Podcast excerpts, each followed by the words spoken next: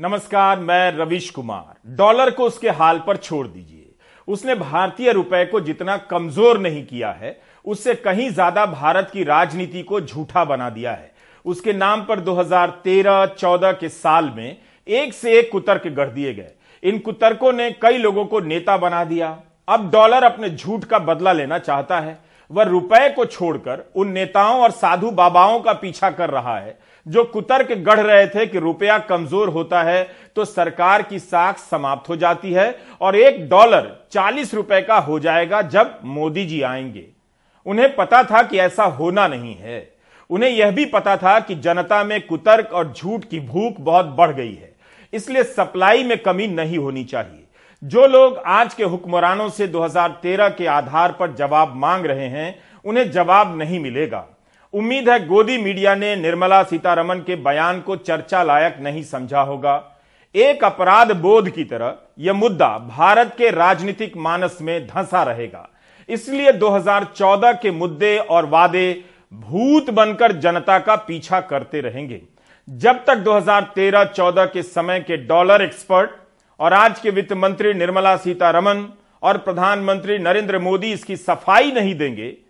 तब ऐसा क्यों कहा करते थे, तब तक वित्त मंत्री को इसकी शिकायत नहीं करनी चाहिए कि उनकी बात को ठीक से नहीं समझा जा रहा। हर जगह यही हेडलाइन है कि रुपया कमजोर नहीं हुआ है, डॉलर मजबूत हो गया है।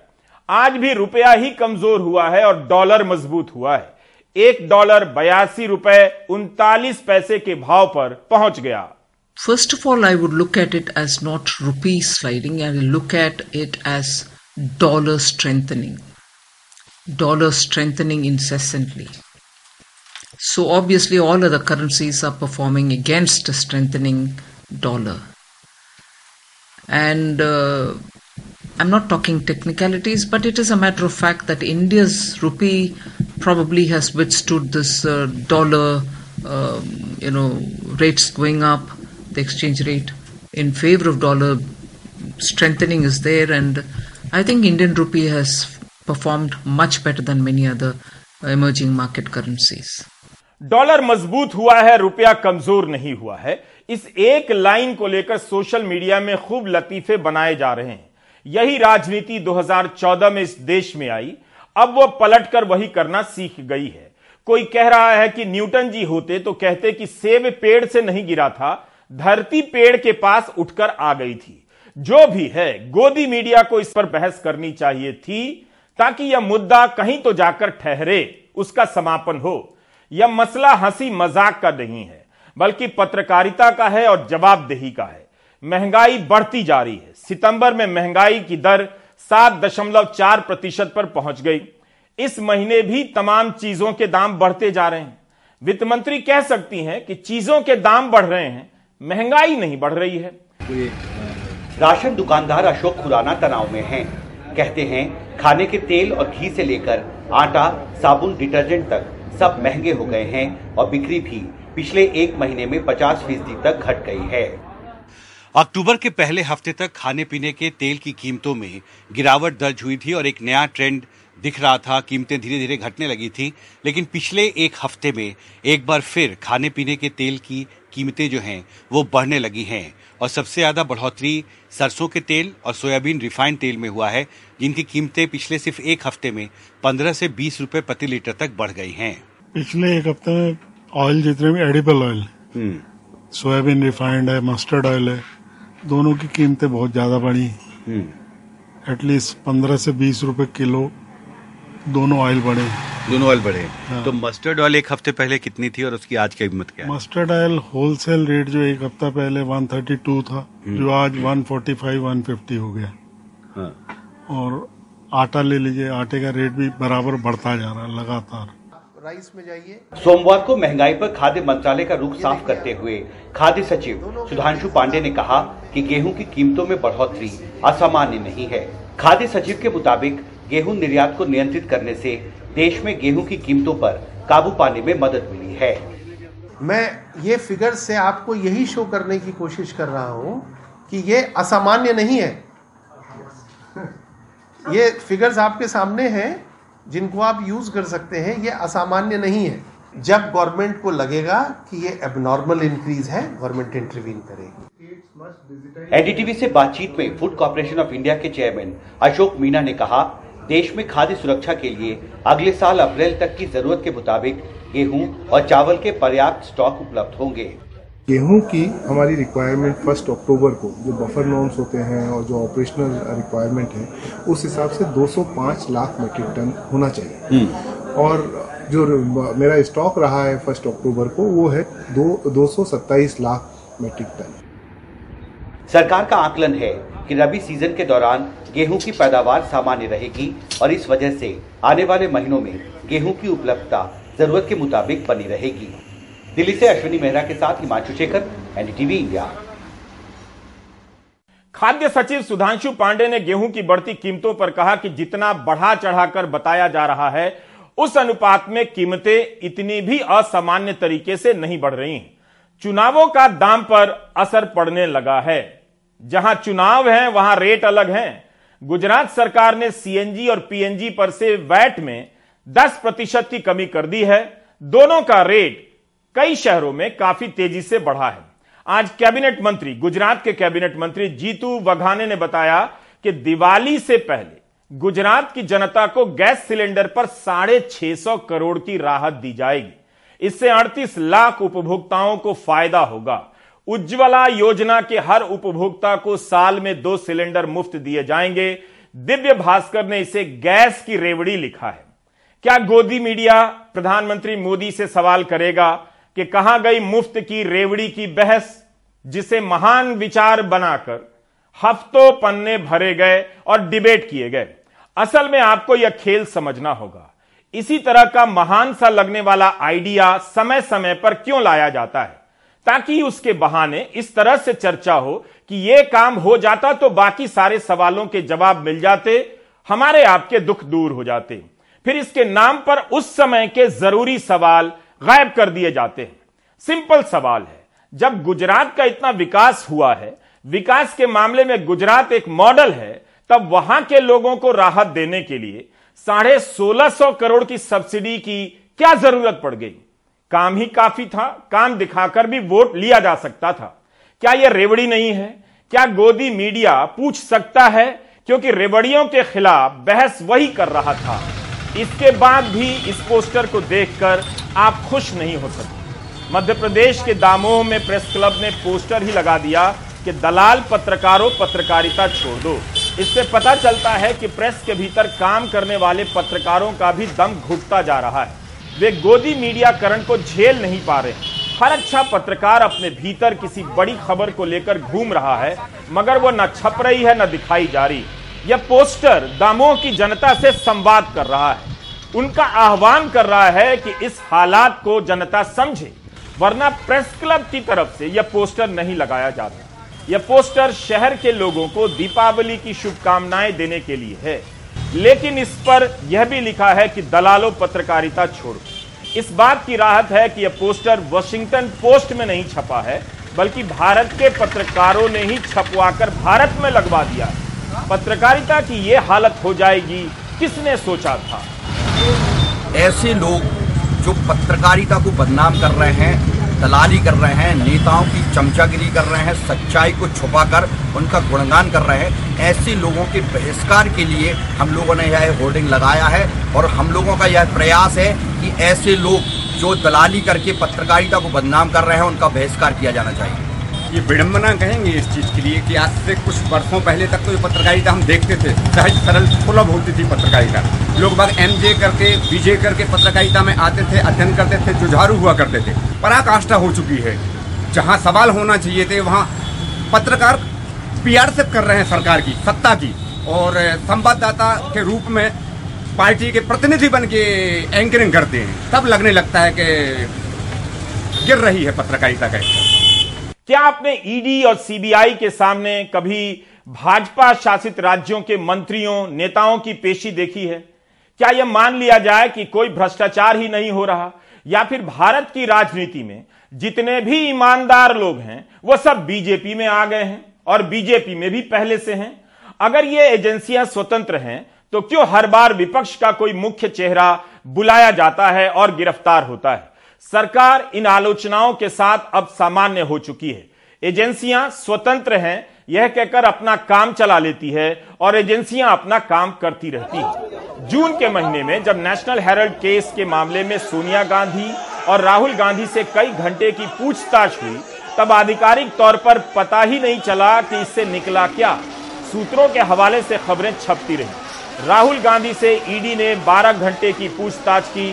राहुल गांधी भी जब पूछताछ के लिए गए तो उनके साथ कांग्रेस के नेता पैदल चलने लगे। कांग्रेस ने जवाब देने की कोशिश की कि इन छापों और पूछताछ से वो डरने वाली नहीं है। पूछताछ के बाद कांग्रेस मुख्यालय में एक कार्यक्रम भी हुआ जिसमें एक तरह से राहुल का सम्मान किया गया। राहुल गांधी ने खुद को भगत सिंह तो नहीं बताया मगर ये जरूर कहा कि वे विपश्यना करते हैं और ये पूछताछ इसलिए हो रही है कि कांग्रेस अग्निवीर योजना से लेकर बेरोजगारी के सवालों को उठाती रही है। आखिरी दिन कहते राहुल जी आपने इतनी पेशेंटली सवाल के जवाब दिए, हर सवाल को आपने सुना, आपने जवाब दिया, फिर आपने चेक किया, तो इतनी पेशेंस आप में से आपको कहां से मिल गई? आप जानते हो पेशेंस कहां से आई? कह देना था कांग्रेस पार्टी में 2004 से काम कर रहा हूं। पेशेंस नहीं आएगी तो क्या आएगी? इस बात को कांग्रेस पार्टी का हर नेता समझता है। देखो बैठे हुए सचिन पायलट जी बैठे हुए। विपक्ष अब मानसिक रूप से तैयार होने लगा है कि जांच एजेंसियों का सामना करना पड़ेगा। कुछ विपक्षी दल एक साथ आलोचना करते हैं तो कुछ ने अपनी राह चुन ली है, अकेले लड़ रहे हैं। आज ही ईडी मामले में शिवसेना के नेता संजय राउत की जमानत को लेकर सुनवाई होनी थी, टल गई। आज संजय राउत की न्यायिक हिरासत की अवधि समाप्त हो रही थी। उधर आम आदमी पार्टी आज कई घंटे तक सीबीआई मुख्यालय के बाहर जमी रही और जांच एजेंसी से लेकर मोदी सरकार के खिलाफ नारे लगाती रही। दिल्ली सरकार के स्वास्थ्य मंत्री 150 दिनों से जेल में हैं। राउज एवेन्यू के जिला जज ने ईडी की मांग पर सत्येंद्र जैन का मामला दूसरे कोर्ट में ट्रांसफर कर दिया था। इसे सत्येंद्र जैन ने हाईकोर्ट में चुनौती दी मगर वहां उनकी याचिका खारिज हो गई। इसके बाद जैन सुप्रीम कोर्ट गए, वहां से आज अपनी याचिका उन्होंने वापस ले ली क्योंकि मंगलवार को जैन की याचिका पर नियमित सुनवाई होनी है। सीबीआई ने दिल्ली के उप मुख्यमंत्री मनीष सिसोदिया को पूछताछ के लिए बुला लिया तो पार्टी ने भी अभियान छेड़ दिया कि गिरफ्तारी की योजना है। मनीष सिसोदिया के बयान के साथ एक पोस्टर जारी किया गया कि मेरे जेल जाने पर अफसोस मत करना, गर्व करना। मनीष सिसोदिया की तस्वीरों के कोलाज के साथ आम आदमी पार्टी ने एक और पोस्टर जारी किया और उस पर लिखा आज के भगत सिंह। इस पोस्टर में एनिमेशन का इस्तेमाल किया गया है जिसमें सिसोदिया को बच्चों का रक्षक दर्शाया गया है। वे तमाम हमलों को ढाल से रोक रहे हैं ताकि बच्ची की पढ़ाई पर असर ना पड़े। प्रेस कॉन्फ्रेंस में आतिशी ने कहा कि मनीष सिसोदिया भगत सिंह जी का बसंती रंग पहनकर सीबीआई मुख्यालय गए हैं। अरविंद केजरीवाल सिसोदिया और सत्येंद्र जैन को भगत सिंह बता रहे हैं। जब सत्येंद्र जैन को गिरफ्तार किया गया तब से अरविंद केजरीवाल कहते आ रहे हैं कि मनीष सिसोदिया को भी गिरफ्तार किया जाएगा। आम आदमी पार्टी इसे गुजरात के चुनाव से जोड़ रही है। पार्टी यह भी नारा लगा रही है कि 8 दिसंबर को जब गुजरात और हिमाचल के नतीजे आएंगे तब जेल के ताले टूटेंगे। जिस तरह से आम आदमी पार्टी मनीष सिसोदिया से सीबीआई की पूछताछ को गुजरात से जोड़ रही है, लगता है हिमाचल प्रदेश को छोड़ दे रही है। मनीष सिसोदिया सीबीआई दफ्तर जाने से पहले राजघाट गए, रोड शो भी किया। इस दौरान सीबीआई मुख्यालय के बाहर विरोध प्रदर्शन कर रहे संजय सिंह समेत आम आदमी पार्टी के कई नेताओं को हिरासत में भी लिया गया। मुकेश सिंह सेंगर की ये रिपोर्ट देखिए। इसीलिए बीजेपी घबरा गई है, इसीलिए बीजेपी डर गई है और इसीलिए झूठे केस मेरे ऊपर करवा के मुझको जेल में डालना चाहती है। लेकिन मैं आज आपको ये कहना चाहता हूँ कि हम लोग भगत सिंह के लोग हैं, हम जेल जाने से नहीं डरते।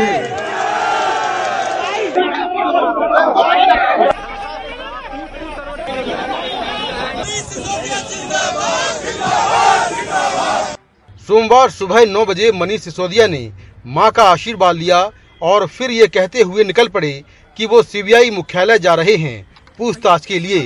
इन लोगों ने आज मुझे सीबीआई में बुलाया है। इनकी तैयारी अब मुझको गिरफ्तार करने की है। इन्होंने पहले सीबीआई रेड कराई मेरे इस घर में, इनको उसमें कुछ नहीं मिला, एक पैसे का कोई भ्रष्टाचार नहीं मिला इनको मेरे घर में। ये पूरा केस मेरे खिलाफ जो चलाया जा रहा है ये पूरा फर्जी केस है।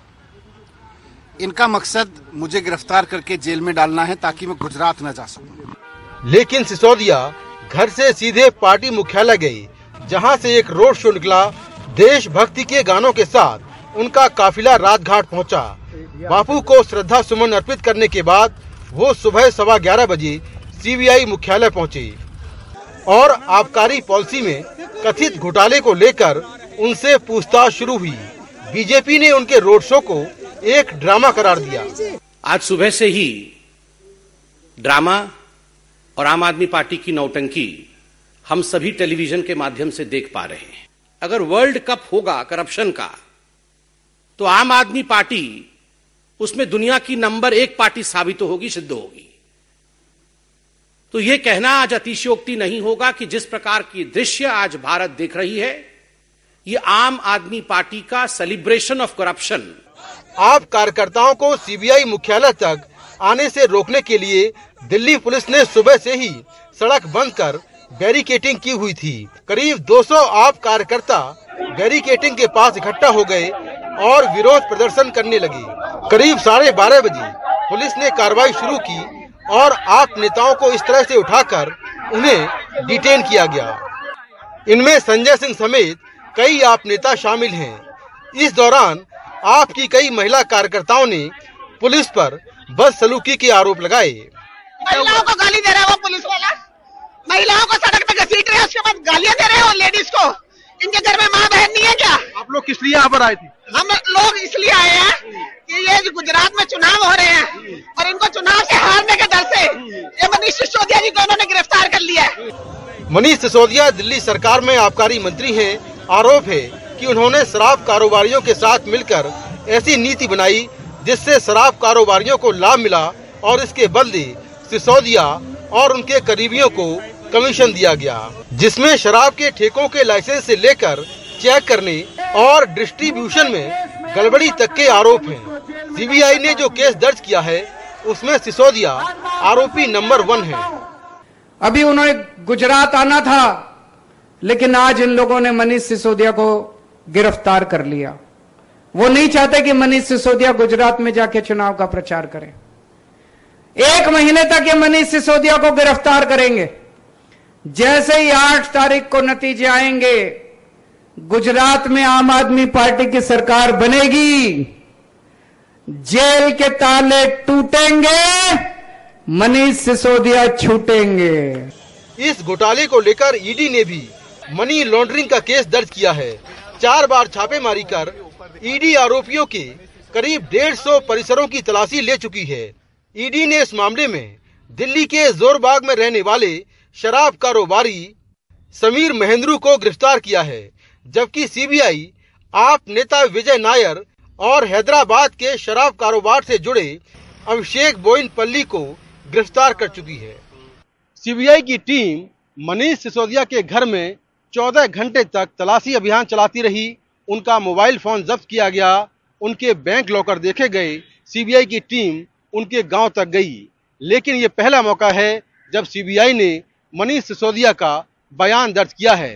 सीबीआई का दावा है कि दूसरे आरोपियों से पूछताछ और कुछ सबूतों के मिलने के बाद मनीष सिसोदिया से पूछताछ का आधार बना। हालांकि इस कार्रवाई को सियासी कार्रवाई भी कहा जा रहा है। अब देखना होगा कि जांच एजेंसी मनीष सिसोदिया पर शिकंजा कहां तक कसेगी। नई दिल्ली से कैमरामैन मनोज ठाकुर के साथ मैं मुकेश सिंह, एनडीटीवी इंडिया। जांच एजेंसियों को चाहिए कि वे प्रेस कॉन्फ्रेंस कर सभी सवालों का सामना करें और बताएं कि क्या क्या आरोप हैं और छापों में क्या क्या मिल रहा है।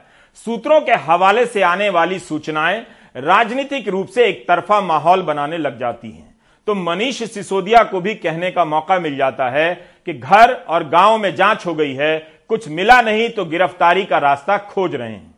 सन 2000 के बाद कांग्रेस पार्टी में अध्यक्ष पद का चुनाव हुआ है। शशि थरूर और मल्लिकार्जुन खड़गे के लिए वोट डाले गए। 19 अक्टूबर को नतीजे आएंगे। इस चुनाव को जानकार नाटक बता रहे हैं।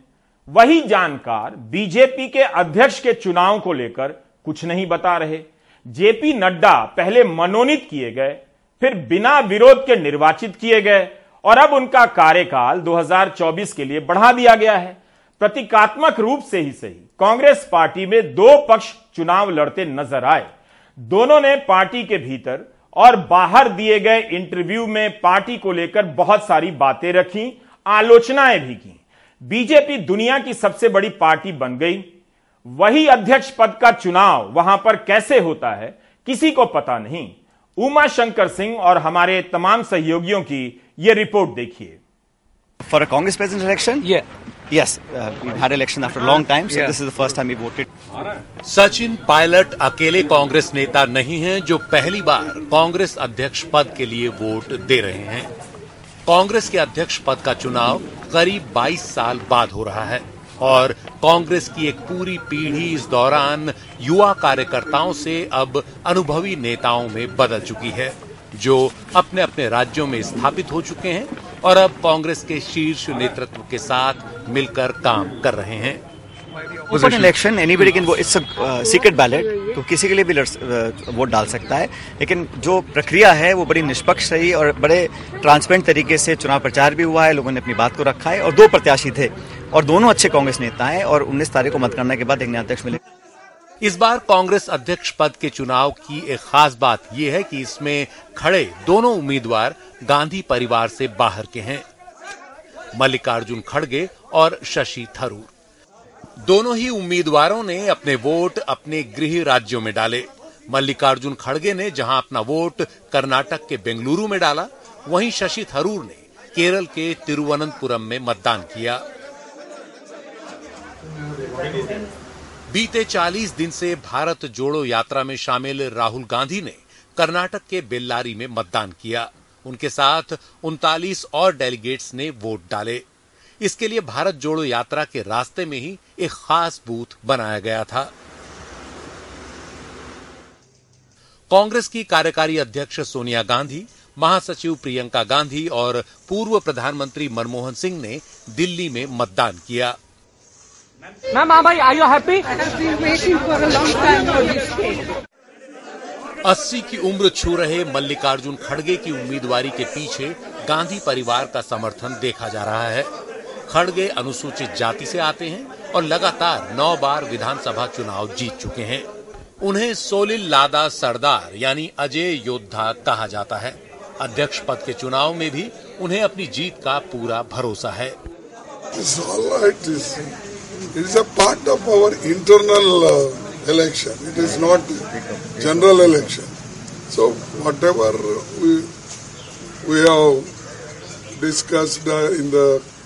Elections or whatever we have said, it is friendly, there is nothing, and we together we have to build the party. Today I called Mr. Kharge and I wished him well and I said that, you know, whatever has happened, we remain colleagues and friends. He's a respected elder of mine and I look forward to working with him after this is over, and he said the same to you, he said, and I'm very grateful. We have to approach this in the right spirit. There is no enmity between us. इस चुनाव में मल्लिकार्जुन खड़गे की जीत तय मानी जा रही है। वो जीते तो कर्नाटक से कांग्रेस अध्यक्ष बनने वाले दूसरे नेता होंगे। उनसे पहले एस निजलिंगप्पा 1968 से 69 तक कांग्रेस के अध्यक्ष रह चुके हैं। उस समय भी कांग्रेस में संकट का दौर था और अब भी कांग्रेस संकट में है और किसी के लिए भी अध्यक्ष पद को निभाना एक बड़ी चुनौती होने जा रहा है।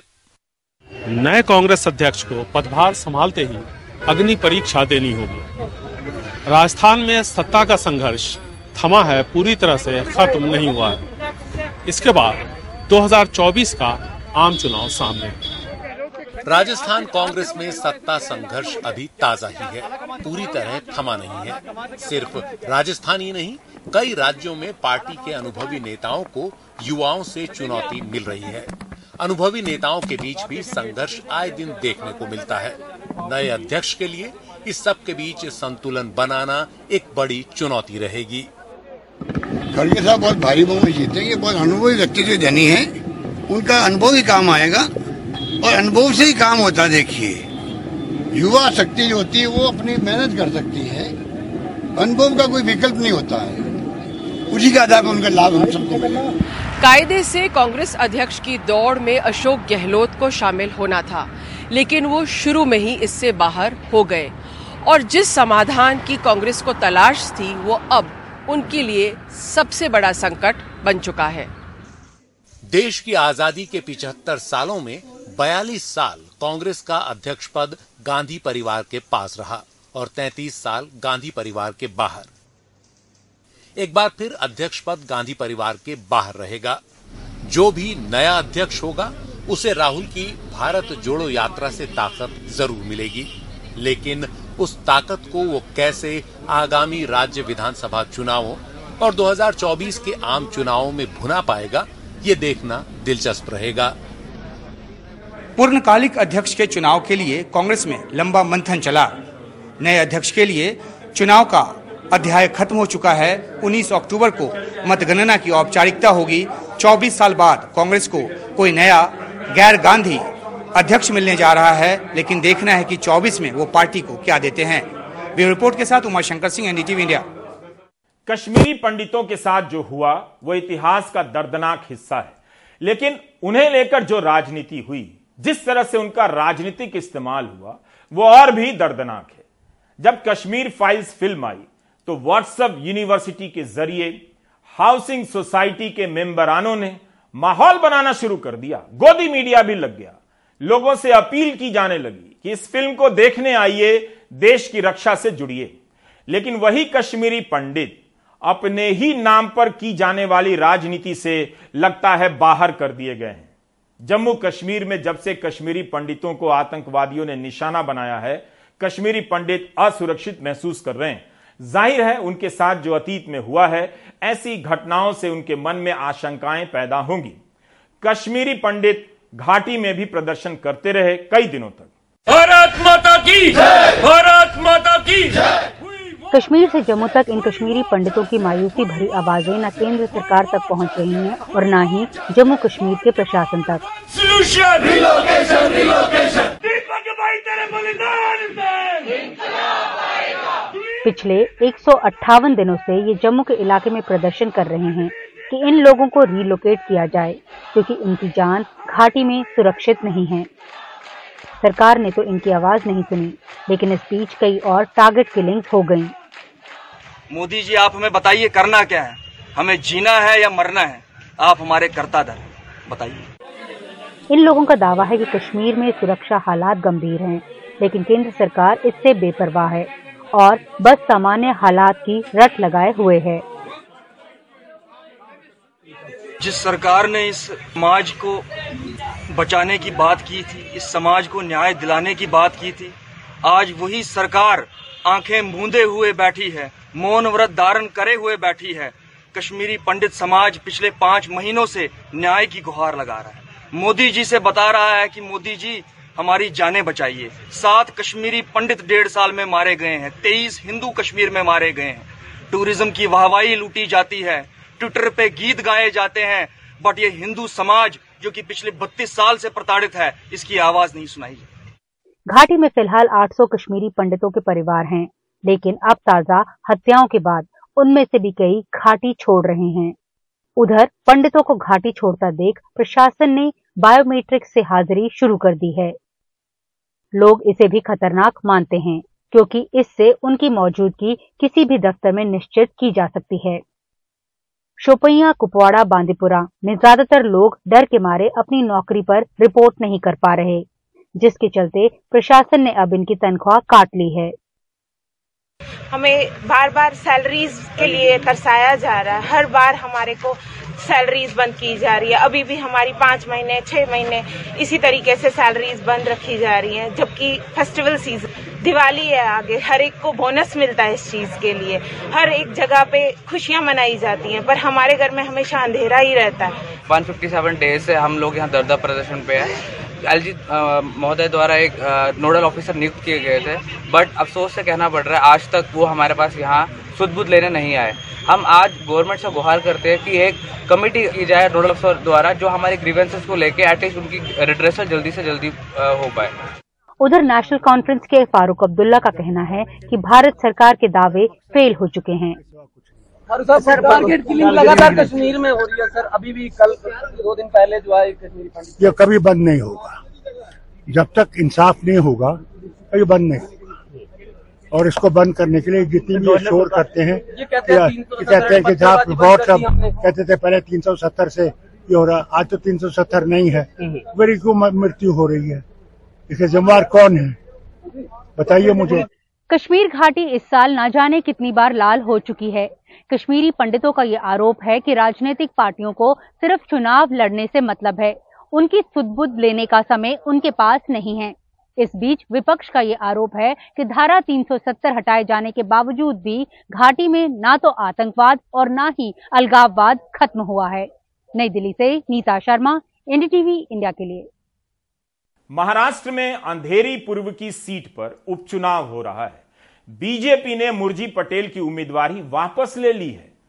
उद्धव ठाकरे को बेदखल करने के बाद यह पहला चुनाव है जहां ठाकरे बनाम शाह के बीच परीक्षा होती, लेकिन बीजेपी ने अपना उम्मीदवार ही वापस ले लिया। दुनिया की सबसे बड़ी पार्टी। इस तरह से बीजेपी और उद्धव ठाकरे शिवसेना गुट अब आमने सामने नहीं होंगे। बात अगर किसी परंपरा की है या थी तो बीजेपी को उम्मीदवारी का ऐलान करते समय इसका ध्यान क्यों नहीं आया। पहले राज ठाकरे, फिर शरद पवार और एकनाथ शिंदे गुट के विधायक प्रताप सरनाई की अपील काम कर गई। बीजेपी ने अंधेरी विधानसभा उपचुनाव से अपने उम्मीदवार मुर्जी पटेल का नाम वापस लेने की घोषणा कर दी। हम पार्टी के कार्यकर्ता है, पार्टी ने हमको आदेश दे दिया वापस लेना। किसी दिवंगत विधायक की पत्नी जब चुनाव लड़ती है तो सहानुभूति पूर्वक ये बातें होनी चाहिए। ये महाराष्ट्र की संस्कृति है और मुझे लगता है इस संस्कृति की हमने सबने बात करनी चाहिए। महाराष्ट्र का इतिहास की बात करनी चाहिए, महाराष्ट्र को आगे लेके जाने की बात करनी चाहिए। शिवसेना उद्धव बाला साहेब ठाकरे गुट की उम्मीदवार ऋतुजा लटके ने इसके लिए सभी दलों का आभार माना। भाजपा के या किसी जिन्होंने मुझे आशीर्वाद दिया है और जिन्होंने बताया कि आप ये पोटनिवडणूक बाय इलेक्शन बिनविरोध होना चाहिए, वो उन सबके मैं आभारी हूँ। महाराष्ट्र में सांसदों विधायकों की मौत के बाद उसके परिवार वालों की उम्मीदवारी पर अमूमन दूसरे दलों के उम्मीदवार न खड़े करने का चलन है। हालांकि अंधेरी में ये परंपरा टूटती लग रही थी। 14 अक्टूबर को ऋतुजा लटके और मुरली पटेल दोनों ने अपने हजारों समर्थकों के साथ शक्ति प्रदर्शन करते हुए अपना नामांकन पर्चा भरा था। फिर ऐसा क्या हुआ कि अचानक से सबको महाराष्ट्र की राजनीतिक परंपरा याद आ गई। शिवसेना इसे बीजेपी की हार का डर बता रही है। उन्होंने खेल रचा कि अपने बी टीम को कहा कि आप एक पत्र लिखिए, सी टीम को कहा आप एक पत्र लिखिए, ताकि हम ये महाराष्ट्र की जनता के सामने, मुंबई की जनता के सामने कह सकें कि हम आप लोगों के निवेदन से पीछे जा रहे हैं। लेकिन सच्चाई यह है कि बीजेपी को हार का डर सता रहा था और डर के मारे भागे हुए हैं। वो कोई सहानुभूति, कोई नैतिकता, इन सब से बीजेपी का कोई लेना देना नहीं। हालांकि रमेश लटके के निधन पर उनकी पत्नी के सामने कोई उम्मीदवार खड़ा नहीं करने का सुझाव देने वाले शरद पवार ने बीजेपी के फैसले का स्वागत किया है। बीजेपी का फैसला है कि उन्होंने एक्शन फैसला किया है और आवाज की बात भी उन्होंने फर्जी की गई। उन्होंने कहने की क्या जरूरत है जब हम एक राय लेते हैं कि एक साल का चुनाव परिवार का सदस्य ऐलान कर सकते तो अच्छा है, और इसलिए हम लोगों ने पहल की और अच्छी बात है कि बाकी लोगों ने इसको स्वीकार किया। जब से बीजेपी शिवसेना अलग हुई है तब से महाराष्ट्र की राजनीति में कटुता बढ़ गई है। एकनाथ शिंदे की बगावत के बाद से तो नफरत की राजनीति राज्य में चरम पर है। इसलिए जानकारों का मानना है कि बीजेपी के इस फैसले में महाराष्ट्र की राजनीतिक परंपरा का सम्मान कम, भविष्य के राजनीतिक समीकरण का गुणा भाग जा रहा है। मुंबई से कैमरन राजेंद्र दयाल के साथ सुनील सिंह, एनडीटीवी इंडिया के लिए। अगर कांग्रेस ने अपना उम्मीदवार वापस लिया होता, कल्पना कीजिए, या उद्धव ठाकरे ने अपना उम्मीदवार वापस लिया होता तो गोदी मीडिया क्या करता। यही कारण है कि इतने सारे चैनल और अखबार के होने के बाद भी बहुत कम जानकारियां आप तक पहुंच रही हैं। ब्रेक ले लीजिए।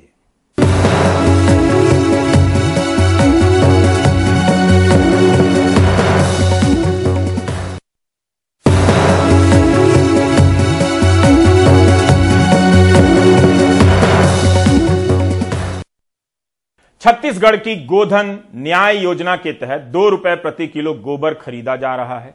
कई राज्य इस योजना को अपनाने की बात करने लगे हैं, मगर विधानसभा में सरकार ने जो आंकड़े पेश किए हैं उसे भी देख लेने की जरूरत है। अनुराग द्वारी की ये रिपोर्ट देखिए। छत्तीसगढ़ में करीब 1 करोड़ गौवंश हैं। सुराजी गांव योजना के तहत आवारा घूमने वाले मवेशियों के लिए भी ऐसे गौठान बनाए गए। बाद में इसमें गोधन न्याय योजना जुड़ी। ₹2 में पशुपालकों से गोबर खरीदा गया। इसी गौठान में मिले गोबर से गांव में स्वसहायता समूह की महिलाएं ₹10 प्रति किलो में जैविक खाद और दूसरे उत्पाद बनाकर बेचती हैं। योजना इतनी कामयाब कि कोरबा में चोरों ने 30 क्विंटल गोबर पर हाथ साफ कर दिया। ऐसा सरकार ने विधानसभा में खुद माना। सरकार ने विधानसभा के पटल पर एक और बात रखी जिससे सुर्खियों में आई इस योजना की कामयाबी पर सवाल है। 20 जुलाई 2020 में जब ये योजना शुरू हुई तब गोबर खरीदने के केंद्र भी गिने चुने थे। फिर भी 31 मार्च 2021 तक हर दिन औसतन 18,000 क्विंटल गोबर की खरीदी हुई, लेकिन अगले ही साल यानी मार्च 2022 तक हर दिन औसतन 5,000 क्विंटल गोबर ही खरीदा गया। यही नहीं, गरियाबंद, मुंगेली, बलौदा बाजार, कांकेर जैसे जिले में गोबर खरीद से ज्यादा मात्रा का इस्तेमाल वर्मी कंपोस्ट बनाने में हुआ। सूरजपुर जिले में तो 22,230 क्विंटल गोबर की खरीद हुई, लेकिन खाद बनाने में 69,484 क्विंटल गोबर का उपयोग हो गया। सरकार का दावा है कि योजना से 2,89,000 से अधिक ग्रामीण जुड़े हैं। गोबर से जुड़े उत्पाद 11,187 महिला स्व सहायता समूह बना रहे हैं, जिससे 83,874 महिलाओं को सीधा फायदा हो रहा है। बचाव में सरकार की अपनी दलील है, विपक्ष के अपने वार। उसे योजना में भ्रष्टाचार दिख रहा है और पूंजीपतियों का फायदा भी।